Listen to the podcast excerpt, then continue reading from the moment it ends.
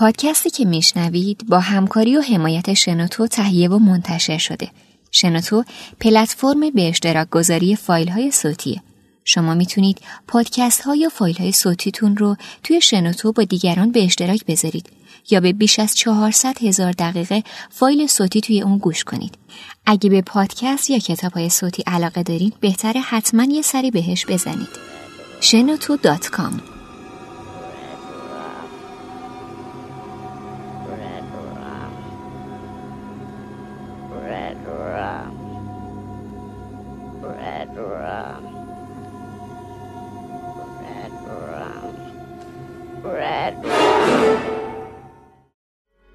پادکستی که میشنوید حاوی مطالب خشونت آمیز و جنسیه. پس اگه کمتر از 13 سال سن دارید به اون گوش ندید و چنانچه تو محیط عمومی قرار دارید ترجیحاً از هنسفری استفاده کنید.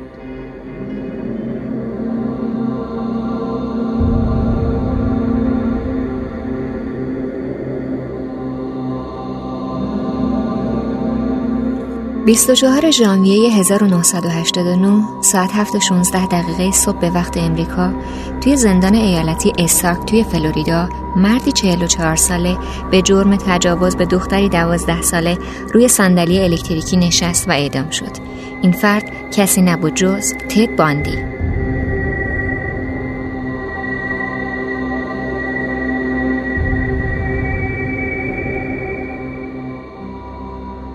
شاید تدباندی از لحاظ قانونی برای تجاوز به یک نفر محکوم به مرگ شد.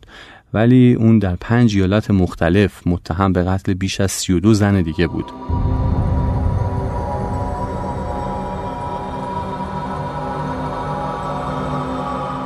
اما داستان از کجا شروع میشه؟ 31 آگوست 1961 زمانی که مادر آن ماری بر وارد اتاق خواب بچه هشت سالش میشه می‌بینه که هیچ خبری از دخترش نیست. دخترش بدون اینکه هیچ نشونه ای از خودش باقی بذاره یک دفعه ناپدید میشه اون روزها باندی 15 ساله توی محدوده ای که آنا زندگی می‌کرد مشغول به کار بود و صبحها روزنامه رو برای افراد اون محل می آورد. از طرف دیگه آنا دختری بود که زیر نظر عموی تد مشغول آموزش پیانو بود سالها بعد وقتی که تد باندی بازداشت میشه اون رو متهم به قتل آنا می‌کنن و میگن که این اولین قتل تد باندی بوده. ولی باندی این قضیه رو همیشه رد می‌کنه. حتی زمانی که با خانواده آنا روبرو میشه توی دادگاه فقط یه حرفو می‌زنه. من نمی‌دونم چه بلایی سر دخترتون اومده. من هیچ ارتباطی با ناپدید شدن اون ندارم. شما گفتین که اون در 31 اوت 1961 ناپدید شده. من اون زمان فقط یه پسر بچه 14 ساله معمولی بودم. من شبها تو خیابون سرگردان نبودم. اتومبیل سرقت نمی کردم و هیچ تمایلی به کسی نداشتم. من یه بچه معمولی بودم. شما باید این واقعیت رو باور کنید.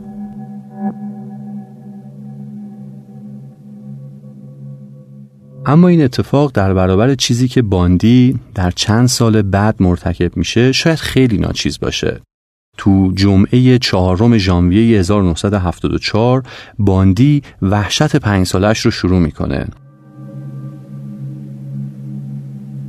کمی بعد از نیمه شب باندی وارد خونه جونی لنز دانشجوی 18 ساله دانشگاه واشنگتن میشه. باندی وارد اتاق خوابش میشه و با میله‌ای که تو دست داشته چند ضربه محکم بهش می‌زنه. یه قسمت فلزی از تخت رو جدا می‌کنه و به وسیله اون بهش تجاوز می‌کنه. صبح روز بعد بدن غرق در خون جونی پیدا میشه. جونی با اینکه زنده موند ولی هیچ وقت آخر عمر نتونست راه بره.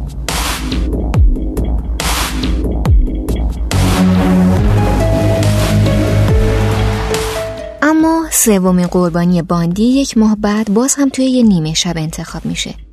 باندی با شکستن در اتاق لیند آنهیلی دانشجو دانشگاه واشنگتن وارد اتاقش میشه.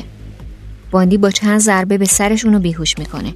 بعد از اون لباس های غرق خون اون رو با یک شلوار جین آبی بلوز سفید و پوتین عوض می‌کنه.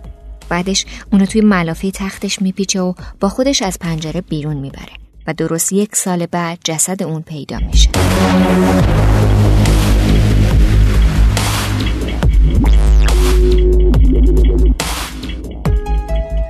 اما همه قربانی ها نمی مردن. توی سال 74 باندی دختری به اسم راندا رو سوار ماشینش می‌کنه. پس از چند ساعت چرخیدن به اون نزدیک میشه. راندا اولش فکر می‌کنه که باندی می‌خواد اونو ببوسه. ولی تد زیر گوشش یه چیزی رو زمزمه می‌کنه. می‌دونی چیه؟ می‌خوام تو رو بکشم. بعدش چندین و چند بار اونو خفه می‌کنه و درست تو لحظه ای که حس می‌کنه راندا قراره بمیره دست از خفه کردن اون برمیداره. تا با اون بازی کنه. بعد به راندا تجاوز می‌کنه. اما راندا در آخر می‌تونه فرار کنه و خودشو به رودخونه بندازه. راندا هم مثل بقیه دخترای دیگه دانشجو بود و مثل بسیاری از قربانی های باندی موهای قهوه‌ای تیره داشت. درست مثل دوست دختر اول باندی استفانی بروکس. استفانی کسی بود که باندی دوست داشت شبیه اون باشه. استفانی دختر زیبا، پولدار و از یک طبقه اجتماعی خاص بود. برای باندی استفانی یه چیز دست نیافتنی بود. و همیشه اینطور فکر می‌کرد که لایق استفانی نیست. آخرش هم همین فکر باعث شد که استفانی ولش کنه و همین اتفاق باعث ایجاد یه شوک بزرگ تو زندگی باندی شد.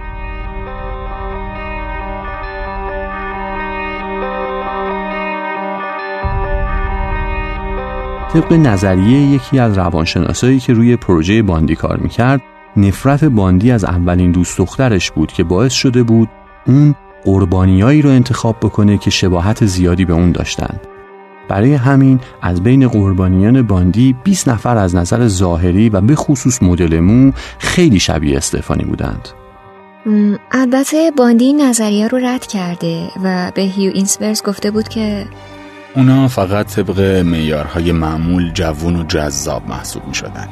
خیلی این مزخرفات رو پذیرفتن که دخترها شبیه هم بودن. اما تقریبا همه چیز فرق می کرد و متفاوت بود.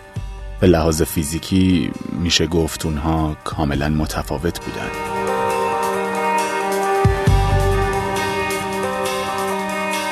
بله تد گفته که فقط جوانی و زیباییه که معیارهای غیرقابل چشم پوشی اون توی انتخاب قربانیاش بودن یه چیزی که توی دادگاه مشخص میشه اینه که باندی یه psychopath بوده نه یه psychotic. اگه یادتون باشه توی اپیزود اول کامل براتون توضیح دادیم که psychopath ها در اصل روانی نیستن. اونا واقعا عادی خیلی معمولی به نظر می‌رسن. اونا جذاب باهوش و خوشرفتار هستن. و این همون چیزیه که ما تو قسمت قبلی بهش گفتیم نقاب تعقل. این افراد در واقع هیچ حسی از همدردی توی خودشون ندارن. هرچند تد باندی چندین رابطه عاشقانه داشته اما از نظر تد بیشتر این رابطه ها پلی بودن که بتونه نیازهای جنسیشو برطرف کنه.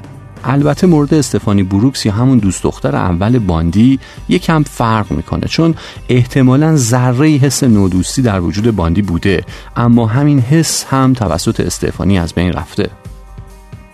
از یه طرف دیگه psychopath ها به طرز شگفت‌انگیز خودخواه هم هستن.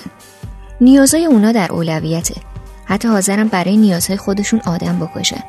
و اینه که فرق بین psychotic ها و psychopath ها رو ایجاد می‌کنه. چون psychotic ها افرادی که دامنه گسترده از بیماری روانی رو دارن. افرادی که بعد از مدتی ارتباط خودشون رو با واقعیت از دست میدن. دچار توهم و پارانویا میشن و نیاز به درمان دارن.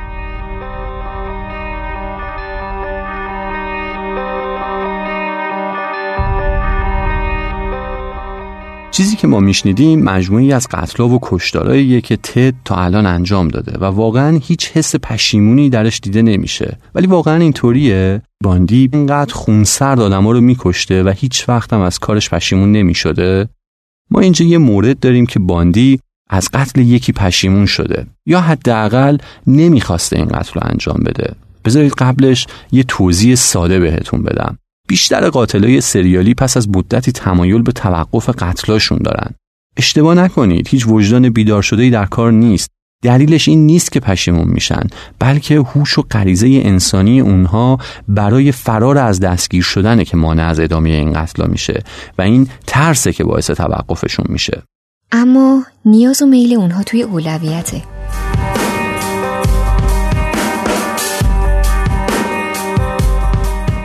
برای باندی این اتفاق توی دوم اکتبر 74 میفته. وقتی اون نانسی ویلکاکس دختر 16 ساله رو توی حالادی میدزده و اونو به باقی توی همون نزدیکی می‌بره و بهش تجاوز می‌کنه. تد میگه که فقط قصد ارضا کردن نیازشو داشته. اما بعد از جیغ زدنهای پیاپی اون به صورت تصادفی خفش می‌کنن و جنازه نانسی هم هیچ وقت پیدا نشد.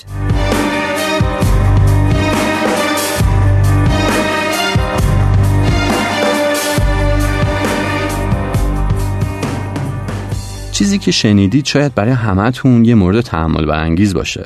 کسی که تا الان حداقل ده زن رو به راحتی کشته و بهشون تجاوز کرده یه دفعه نمی‌خواسته کسی رو بکشه؟ باندی در عرض پنج سال سی زن رو به قتل رسون. هیچ کس نمی‌تونه در یک آن رعوف بشه. ماجرای نانسی نشون دهنده وجود یک وجدان بیدار شده نیست چون دقیقا 16 روز بعد از قتل نانسی تد یه قربانی جدید برای خودش پیدا می‌کنه.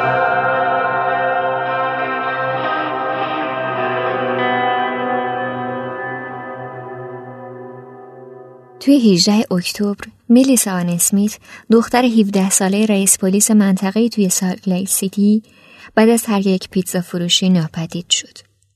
نه روز بعد جسد برهنه اون توی یک منطقه کوهستانی توی همون حوالی پیدا شد.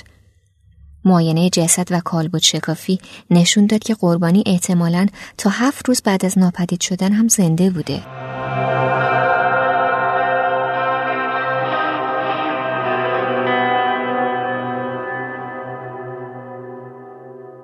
قربانی بعدی باز یه دختر 17 ساله بود. در 31 اکتبر لورا آن ایم حدود نیمه شب پس از خروج از یک کافه ناپدید میشه. چند کونهورد بدن برهنه اون رو 9 مایل دورتر پیدا می‌کنن. هر دو قربانی مورد ضرب و قرار گرفته بودند. به هر دو تجاوز شده بود و هر دو با جوراب نایلونی خفه شده بودند. نکته جالب اینه که اسمای این دو قربانی شبیه به هم بود ولی هیچ هدفی پشت انتخاب باندی نبوده و این صرفا یه تصادف ساده بوده. باندی هیچ وقت اسم قربانیاشو نمی‌دونسته.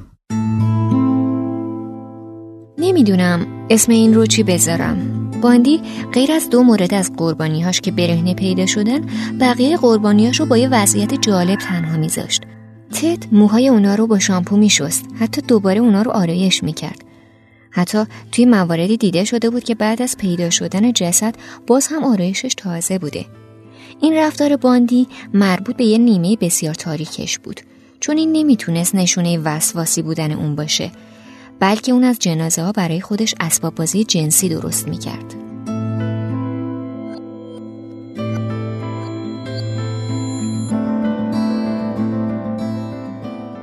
این رفتاری که توی سایر قاتل سریالی هم میشه دید. برای مثال ادمون کمپر یا اد کمپر یکی از عادتاش این بوده که روزها حتی هفته ها جنازه ها رو نگه می داشته تا از بدن اونها بهره جنسی ببره.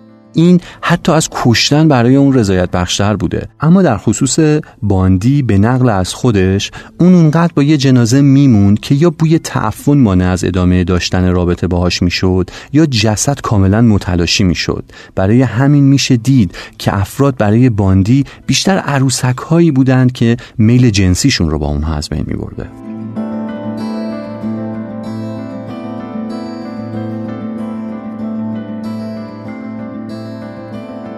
توی هشتم نوامبر 74 باندی خودش رو یه مأمور پلیس جا می‌زنه و به در خونه کارول دارونچ میره و ادعا می‌کنه که یکی قصد دزدیدن ماشینشو داره. بعدش از کارول می‌خواد که با اون به ایستگاه پلیس بره. توی مسیر دارونچ اشاره می‌کنه که اداره پلیس از این سمت نیست اما تد بلا فاصله ماشین رو کنار می‌زنه و تلاش می‌کنه که به اون دستبند بزنه. توی درگیری بین این دو نفر باندی اشتباها هر دو دستبند رو به یک دست دارونچ می‌زنه. و تو همون لحظه دارونچ در ماشین رو باز می‌کنه و فرار می‌کنه. بعدها همین کارول دارونچ تبدیل میشه به بدترین کابوس باندی. با اینکه کارول فرار کرد ولی باندی درست همون روز یه قربانی دیگر رو به همین روش پیدا می‌کنه.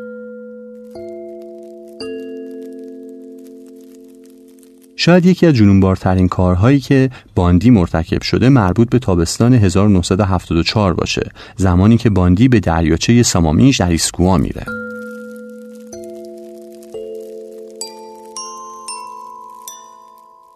جنایت تد باندی توی شمال غرب پاسیفیک با دو آدم روبایی توی روز روشن به نقطه اوج خودش رسیده بود.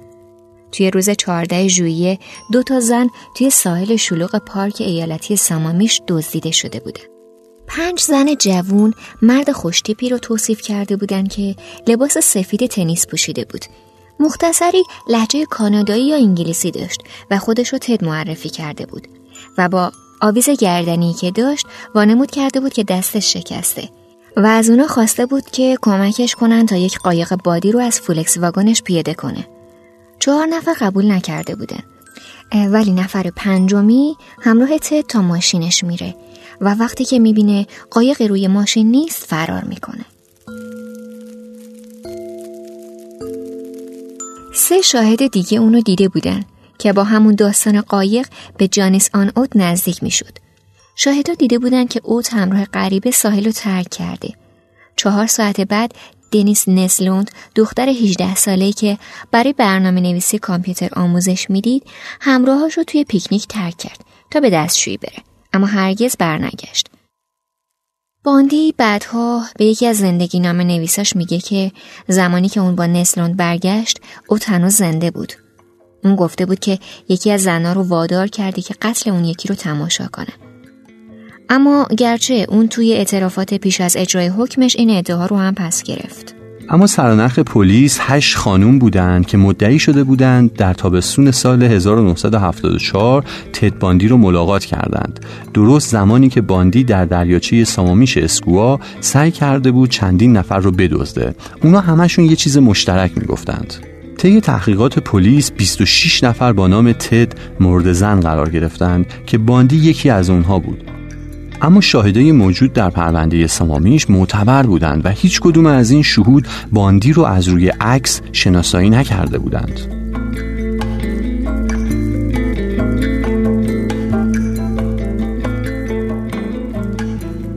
صحبت های افرادی رو که با باندی برخورد کردن و شنیدید. کسایی که حتی با اون از نزدیک هم برخورد داشتن نمی‌تونستن از روی عکس ها اونو بشناسن. بعضیا باندی رو آفتاب پرست می‌دونستن. اون تقریبا قادر بود توی هر لحظه که اراده کنه شکل و شمایل جدیدی برای خودش درست کنه. در اوایل تحقیقات پلیس می‌دید که نشون دادن عکس اون به شاهدا بیفایده است. اون توی هر عکس شکل متفاوتی داشت. استوارت هانسون قاضی پرونده دارونج تجربه شخصی از برخورد با باندی رو اینطوری میگه.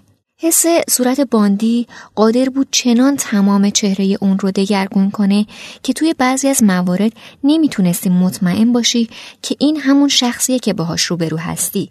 باندی آگاهانه از این قابلیت غیرعادی استفاده می‌کرد. اون برای تغییر چهرش توی مواقع ضروری فقط تغییرات مختصری توی ته‌ریش یا مدل موهاش می‌داد. برای نمونه ما می‌تونیم چهره باندی رو در هر لحظه با صورت بسیاری از شخصیت های معروف جهان همسانسازی بکنیم. تد به شکل غیر باوری می‌تونه صورت خودش رو تغییر بده. این چیزی نبود که یه فرد عادی بتونه بهش برسه. گذشته از همه اینا ماشین باندی یه فولکس واگن بیتل که حتی شناسایی اون هم غیر ممکن به نظر می رسید. شاهدای مختلف رنگ ماشین اون رو طیفی از رنگهای متالیک یا غیر متالیک قهوه‌ای سیر قهوه‌ای روشن، قهوه‌ای سوخته یا حتی برونزی توصیف کرده بودند.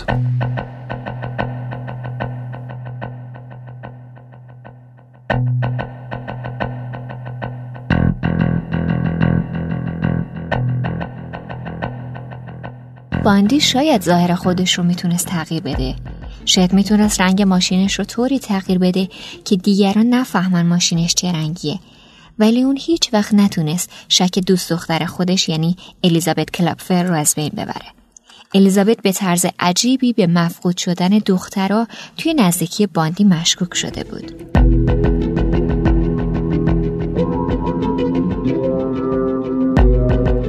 حتی قبلتر از اون زمانی که دخترای دانشجو مورد هدف تد بودند الیزابت ماشین تد رو تا حدودی تونست شناسایی کنه و این رو به پلیس گزارش داد. ولی پلیس در اون زمان روزانه دیویز تماس در خصوص قاتلین احتمالی داشت و هیچ وقت فکر نمی‌کرد تد باندی دانشجوی رشته حقوق مرتکب چنین جرمی شده باشه. ولی این بار داستان فرق می‌کرد. لیز متوجه ناپدید شدن آدمها در اطراف محل زندگی تد شده بود. اون تو خونه تد وسایلی رو می‌دید که متعلق به خود تد نبودن و باندی چندین بار سعی کرده بود اون رو با تهدید ساکت کنه. حتی بارها شده بود که تد سعی می کرد در وجود الیزابت این حس رو القا کنه که اون دیوونه شده و هیچ فهم درستی از اطرافش نداره. ولی همه اینها باعث نشد که لیز برای بار دوم با پلیس تماس نگیره. همین تماس باعث شد که پلیس روی اون حساس بشه.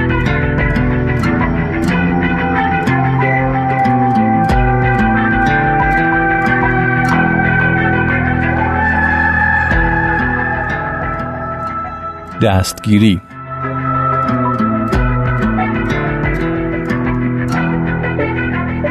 در ماه اوت 1975 تد باندی به یک دلیل ترافیکی ساده توسط افسر گشت بزرگ را بازداشت میشه. اما همین کافی بود که بزرگترین چالش زندگی اون از اون روز آغاز بشه.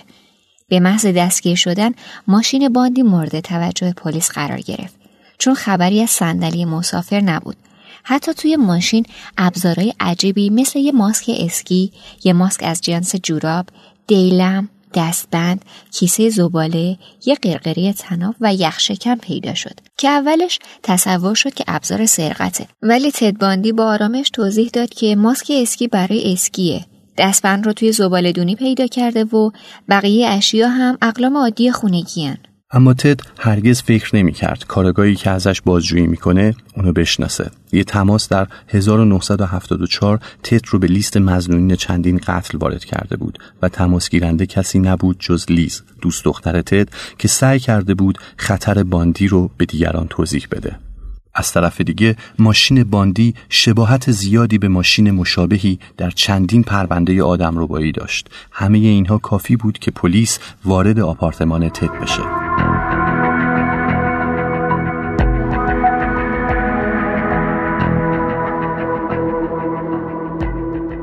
در خونه تد یک راهنمای استراحتگاه های اسکی در کلرادو پیدا شد که در اون مسافرخونه های موجود در جنگل های طبیعی تیک خورده بودند. یک بروشور تبلیغاتی از مدرسه ویومونت که از قضا محل تحصیل یکی از افراد گم شده بود که بعدها تد به قتلش اعتراف کرد. همه اینها باعث شد که پلیس نسبت به تد مشکوک بشه ولی اینها مدارک کافی برای اثبات جرم باندی نبود تد تونست فردای همون روز خودش رو با زمانت خودش آزاد کنه.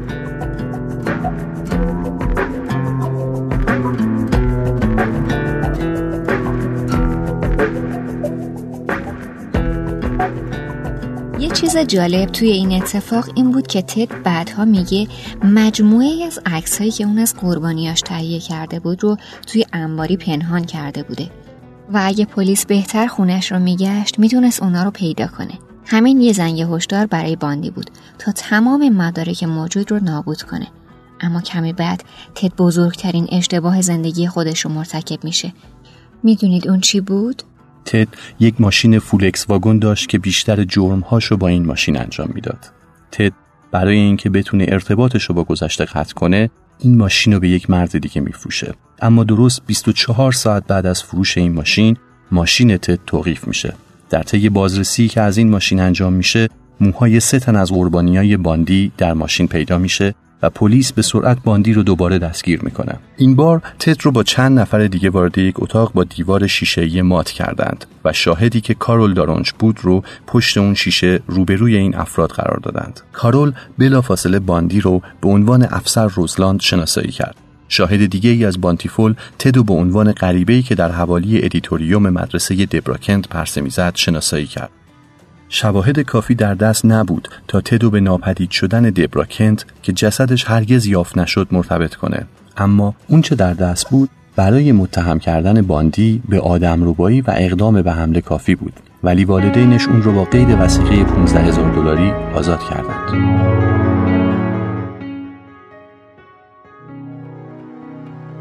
در فاصله زمانی بین کیفرخواست و محاکمه باندی 29 ساله بیشتر وقتش را در سیاتل و توی خونه دوست دخترش الیزابت میگذراند. زنی که باعث دستگیری باندی شده بود. پلیس سیاتل شواهد کافی در اختیار نداشت تا اون رو به قتلهای شمال غرب پاسیفیک متهم کنه. اما تد تحت نظارت دقیق بود. اما همه اینها باعث نشد که تد زندانی نشه. در 23 فوریه 1976 باندی در دادگاه دارونچ شکست خورد. او پس از یک هفته محاکمه متهم به آدم ربایی و حمله شد و در سی جوان تد باندی به پانزده سال حبس در زندان ایالتی یوتا محکوم شد. همزمان هم یه اتفاق جالب در حال رخ دادن بود. جلسه با حضور سی کاراگاه، سه بازرس اصلی پرونده و دادستان پنج ایالتی که تد در اونها دست به قتل زده بود برگزار می شد. همه اطلاعاتی که این افراد در کنار هم جمع کرده بودند یک فرد رو به عنوان قاتل سریالی این چند سال معرفی می کرد. هرچند مدارک چندان قدرتمند نبود برای همین برنامه اولیه این جلسه به این تبدیل شد که باید هر مدرک محکمه پسندی رو برای گرفتن باندی استفاده کنند. در هفته جوان 1977 تد به زندان آسپن منتقل میشه تا در اونجا برای جرمهای دیگش محاکمه بشه. وکالت باندی رو خودش به عهده می‌گیره. به این ترتیب قاضی موافقت کرد که اون بدون دستبند یا پابند در دادگاه حاضر بشه. در یکی از تنفسهای دادگاه تد اجازه خواست تا برای مطالعه درباره پروندهش از کتابخونه حقوقی دادگاه استفاده کنه. باندی پشت یک قفسه کتاب پنهان شد. پنجره ای رو باز کرد و از طبقه دوم به پیرون پرید. هنگام افتادن مچ پای راستش رک به رک شد. باندی لباسهای رویش رو در آورد و با همون وضعیت در مسیر آسپن به افتاد. اما در حومه اون شهر ایست بازرسی های متعددی ایجاد شده بود. تد شش روز آینده رو در خونه های جنگلی مردم سرگردان بود و در این مدت یک ماشین هم دزدید.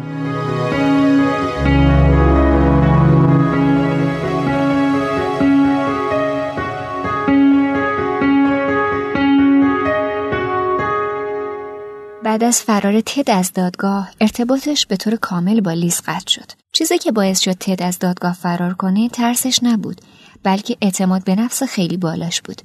تد تمام تلاشش رو می‌کرد که دستگیر نشه ولی چیزی که برای همه واضحه حتی اگر دستگیر هم می‌شد خودشو نمیباخت. تد و افراد مثل تد تحت فشار بسیار آرام و متین رفتار می‌کنن و از مشخصهای بارزش این بود که خیلی فرصت طلب بود.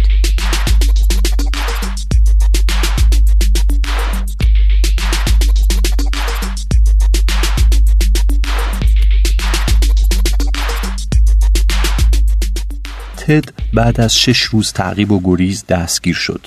ولی چیزی که جالبه اینه که اون توی دادگاه پیروز شد و به جای یک حکم پانزده ساله یک حکم یک و نیم ساله گرفت. ولی باندی نمی‌تونست صبر کنه تا یک سال و نیم دیگه بگذره. احتمالا اگه تد یک مجرم معمولی بود می‌دونست که شرایط برای تبرئه شدنش مهیاست.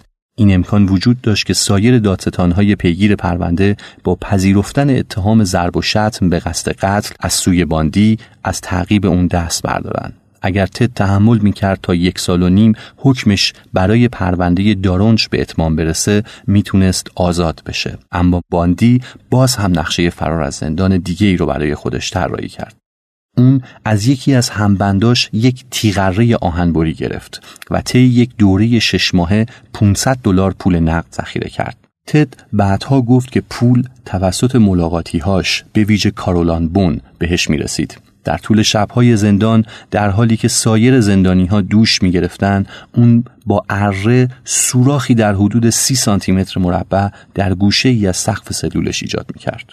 اون فقط به بریدن سلولش اکتفا نکرد.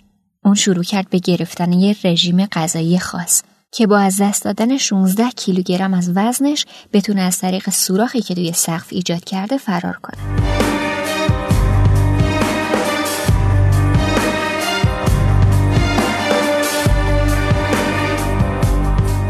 توی هفته های پیش رو تد چند فرار تمرینی داشت. اون از سوراخ عبور می‌کرد و ویژگی های فضا رو میسنجید. خبرچینه زندان بارها و بارها به نگهبانه گفتن که در طول شب صدای حرکت رو توی سقف میشنون. اما این گزارش مورد بررسی قرار نگرفت. توی تاریخ 23 دسامبر 1977 قاضی دادگاه آسپن تغییر محل دادرسی رو به کلرادو اسپرینگز تایید کرد. توی 3 دسامبر شرایط فرار کاملا مهیا بود. خیلی از کارکنای زندان توی تعطیلات کریسمس به سر می و خیلی از زندانیا که دوره حبس کوتاهی داشتن برای کریسمس مرخصه گرفته بودند. تد با کتاب ها و بعضی وسایل دیگه فرم بدن خابیدش رو زیر پتو بازسازی کرد و به سوراخش خزید.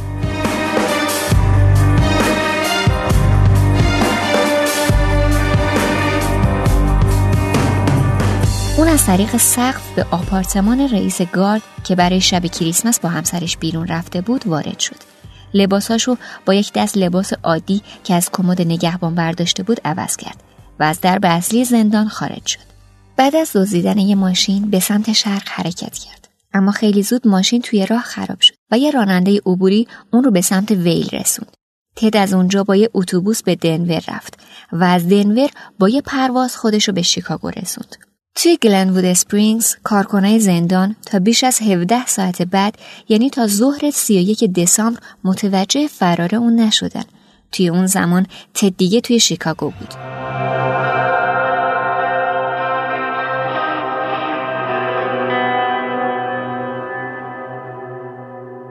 باور کردنی نیست تد باندی به بیش از سی زن تجاوز کرده بود و اونها رو کشته بود و دو بار هم تونسته بود از دست پلیس و زندان فرار کنه کاری که از نظر ما تقریبا غیر ممکنه بعد از اینکه تد به شیکاگو رسید با قطار به میشیگان رفت پنج روز بعد اون یک ماشین دزدید و باهاش به آتلانتا رفت در روز 8 ژانویه تد به تالهاسی در فلوریدا وارد شد. در مهمونخونه نزدیک دانشگاه ایالتی فلوریدا با اسم مستعار کریس هاگن اتاقی اجاره کرد. تد بعدها گفت که وقتی وارد اون شهر شد عملا می‌خواست گذشتش و آدمکشیهاشو پشت سرش بذاره. و دیگه دست به هیچ کاری نزنه.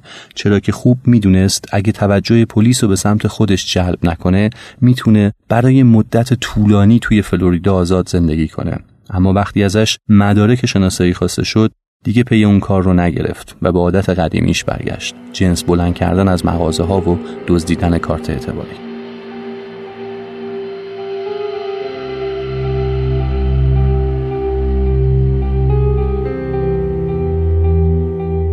ساعت دو دقیقه صبح 15 ژانویه توی دانشگاه فلوریدا تد باندی از طریق در پشتی وارد خوابگاه چی اومگا میشه. در کمتر از 15 دقیقه بعد اون به چهار زن جوان توی این خوابگاه حمله کرد. به سر مارگارت بومن دانشجوی 21 ساله ضربه زد. بعد اونو با جوراب نایلونی ساق بلند زنانه خفه کرد. بعد از اون وارد اتاق خواب لیزا لوی شد. با ضربه بیهوشش کرد. گلوش رو فشار داد. ناک یکی از سینه هاشو برید و باسن چپش رو با فشار زیاد گاز گرفت و بعد با یک بطری بهش تجاوز کرد. توی اتاق خواب کناری اون به کتی کلنر هم حمله کرد. آسیب اون به کلنر فک شکسته و پارگی های عمیق روی شونه بود. هم اتاقش کارن چندلر هم بی نصیب نموند. ضربه مغزی، فک و دندانهای شکسته، انگشتای له شده، بعدتر کارگاه تالهاسی تشخیص داد که هر چهار حمله توی زمانی کمتر از 15 دقیقه و توی مکانی صورت گرفته که در محدوده شنوایی حداقل سی شاهد بوده ولی هیچ کس به داد این دختران نرسیده بود.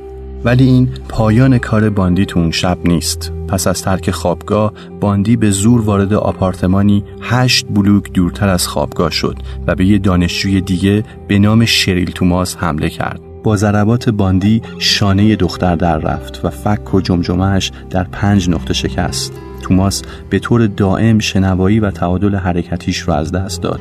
پلیس در تخت خواب توماس یک لکه منی و یک لباس زیر مردانه حاوی دو تار را پیدا کرد که با مشخصات باندی تطابق داشت. این اتفاق کل محدود اون محله رو به شک و حیرت فرو برده بود. اما چی شد که باندی یه دفعه به این جنون دچار شد؟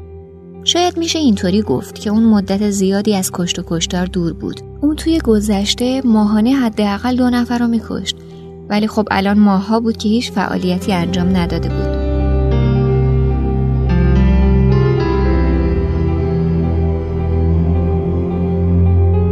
در 8 فوریه 1978 90 مایل دورتر از خوابگاه چیومگا کمبرلی دایان لیچ دانش آموز 12 ساله از کلاس خارج شد. اما هرگز برنگشت. پس از جستجوی فراوان بخشی از بقایای جسد او هفت هفته بعد در یک مزرعه پرورش خوک پیدا شد. یه بار دیگه باندی با یک خودروی دزدی شناسایی و دستگیر شد. هنگامی که پلیس اعلام کرد که تحت بازداشته تد با لگت افسر و نقشه بر زمین کرد و پا به فرار گذاشت. پلیس گلوله‌ای برای هشدار شلیک کرد و بعد از شلیک گلوله دوم مزنون رو تعقیب کرد و بهش رسید. باندی و پلیس درگیر شدند. تدماندی سعی کرد اسلحه پلیس رو ازش بگیره اما در نهایت این افسر پلیس بود که پیروز شد و اونو دستگیر کرد داخل ماشین سه کارت شناسایی، 21 کارت اعتباری و یه تلویزیون دزدی پیدا شد. در بازرسی از ماشین یک جفت عینک آفتابی و لباسی که در جکسون ویل پوشیده بود هم پیدا شد. پلیس مزنونش رو به زندان برد قافل از اینکه اون یکی از ده مجرمی رو دستگیر کرده که در فهرست تحت تعقیب ترین مجرمان اف بی آی بوده. در حین انتقال افسر پلیس شنید که مزونش میگه کاش منو کشته بودی.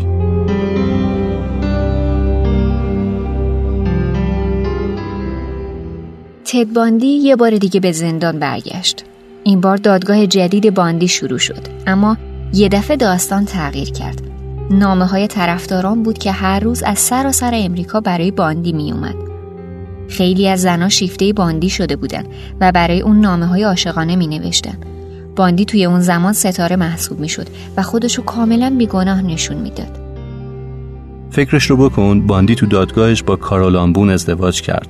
کارول یکی از دوست دخترای باندی بود که برای یه مدت نسبتا طولانی باش زندگی می‌کرد. همه می‌دونستند باندی متهم اصلی قتل است. تمام قتل های باندی قابل اثبات بودند.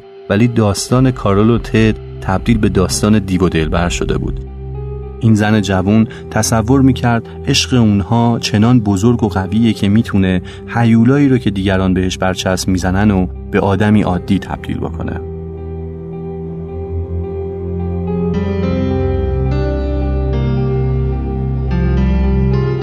در طول روند محاکمه باندی از قانون مبهمی توی فلوریدا استفاده کرد.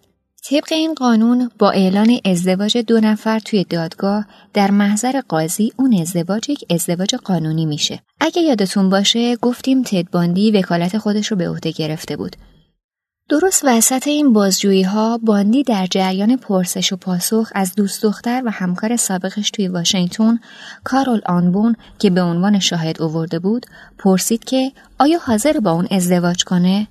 و پاسخ بون مثبت بود. فکر کنید وسط جلسه دادگاهی که مربوط هست به قتل یک سری آدم باندی خطاب به دادگاه اعلام می‌کنه که الان اون دوتا زن و شوهر هستن. بون توی جریان محاکمه به فلوریدا نقل مکان کرده بود تا در کنار تد باندی باشه. اون توی محاکمه های قبلی باندی هم به نفع اون شهادت داده بود و توی اون جلسه خاص از دادگاه هم در حال ارائه گفتههاش به عنوان شاهد آشنا با شخصیت تد باندی بود. باندی متهم به قتل 32 زن شد تا امروز از اسم تد باندی کتاب ها و داستان های زیادی نوشته شده و فیلم های زیادی هم ساخته شده اما واقعا چه چیزی باندی رو تبدیل به این موجود کرد؟ شاید برای درک بهتر باندی بهتر باشه به کودکیش و اون چه که در این مدت به اون تبدیل می‌شد رجوع کنیم.